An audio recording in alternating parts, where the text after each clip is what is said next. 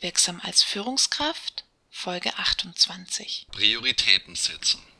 Ihr Schreibtisch ist Ihre Kommandozentrale in der ständig anschwellenden Informationsflut. Sogenannte Volltischler haben schwankende Aktenstapel auf dem Schreibtisch und ein überquellendes E-Mail-Postfach.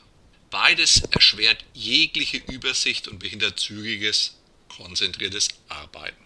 Ist der Zufluss an Informationen und Aufgaben auf Dauer zu groß, müssen Sie diesen reduzieren, indem Sie sich auf weniges wirklich Wichtiges konzentrieren oder Arbeit an Kollegen und Mitarbeiter delegieren. Sie sind bereits dadurch deutlich produktiver, wenn Sie diszipliniert Ihren nach Prioritäten festgelegten täglichen Aufgabenplan abarbeiten. Dann beschäftigen Sie sich mit den tatsächlich wichtigen Aufgaben und Ihre Arbeitsleistung steigt um ein Vielfaches. Viel Erfolg dabei!